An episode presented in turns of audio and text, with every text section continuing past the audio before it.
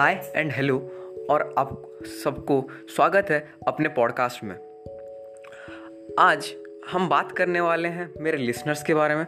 मेरे लिसनर्स को मैं फिर से दे, देना चाहूँगा ढेरों धन्यवाद। क्यों?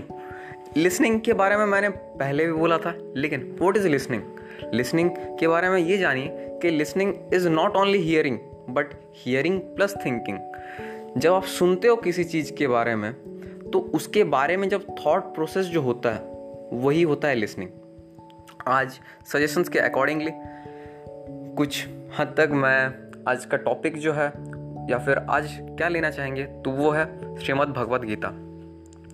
श्रीमद् भगवत गीता क्यों? एक स्पिरिचुअलिटी के अकॉर्डिंगली भगवान या फिर द माइटी वन हम किसी ना किसी तो से तो हम एक प्रकार जुड़े हुए हैं. अगर जुड़े हुए हैं तो हु इज़ द वन और उसके बारे में हम जानते हैं भगवत गीता में। तो भगवत गीता के अकॉर्डिंगली आज एक श्लोक से मैं स्टार्ट करना चाहूँगा और आपको एक वैल्यूबल पॉइंट मैं देना चाहूँगा कि आप कोई भी बुक पढ़ो, ठीक है?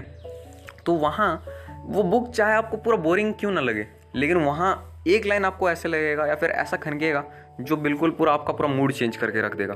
तो आज ये चीज़ मेरे साथ हो चुका है और मैं आज आपको वो लाइन भी बताऊँगा, जहाँ, यहाँ पे श्रीमद् भगवत गीता में जो बताया गया है। अब, श्लोक पढ़ता हूँ। तम तथा कृपया विष्टम श्रुपूर्ण कुलेक्षणम विसिदंतमिदम वाक्यम मुवाच मधुसूदन। अब, इसके अकॉर्डिंगली देखा जाए तो यहाँ पे इतना कुछ बनना नहीं है। क्यों? क्योंकि पहले अध्याय में, ये दूसरा अध्याय है और दूसरा अध्याय का पहला श्लोक। पहले अध्याय में कृष्णा देख रहे थे कि अर्जुन फुट फुट के रो रहा है। अर्जुन अपने घर वालों को देखकर पूरा परेशान और भयभीत हो गया था।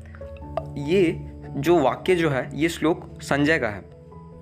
लेकिन इसी के हिसाब से अब की बारी अर्जुन से अब कृष्णा जी बोलने वाले हैं।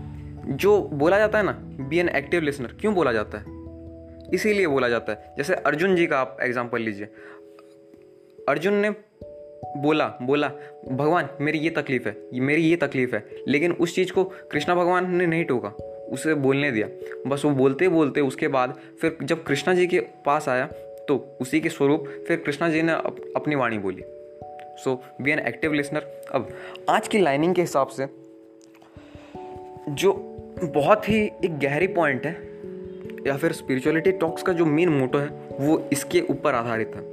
और ये थॉट है ऑलमोस्ट अगर देखा जाए तो मैं जो भगवत गीता जो पढ़ रहा हूँ, वो आचार्य श्री श्रीला प्रभुपाद का है तो उनके ये उनकी ये लाइन्स हैं, और बहुत सही लाइन है कि compassion for eternal soul compassion for eternal soul is self realization इसी के साथ पॉडकास्ट को ख़त्म करते हैं और मुझे मैसेज कीजिए, मुझे रिप्लाई कीजिए, मेरे साथ कनेक्टेड रहिए और मिलते हैं अपने पॉडकास्ट के नेक्स्ट एपिसोड में।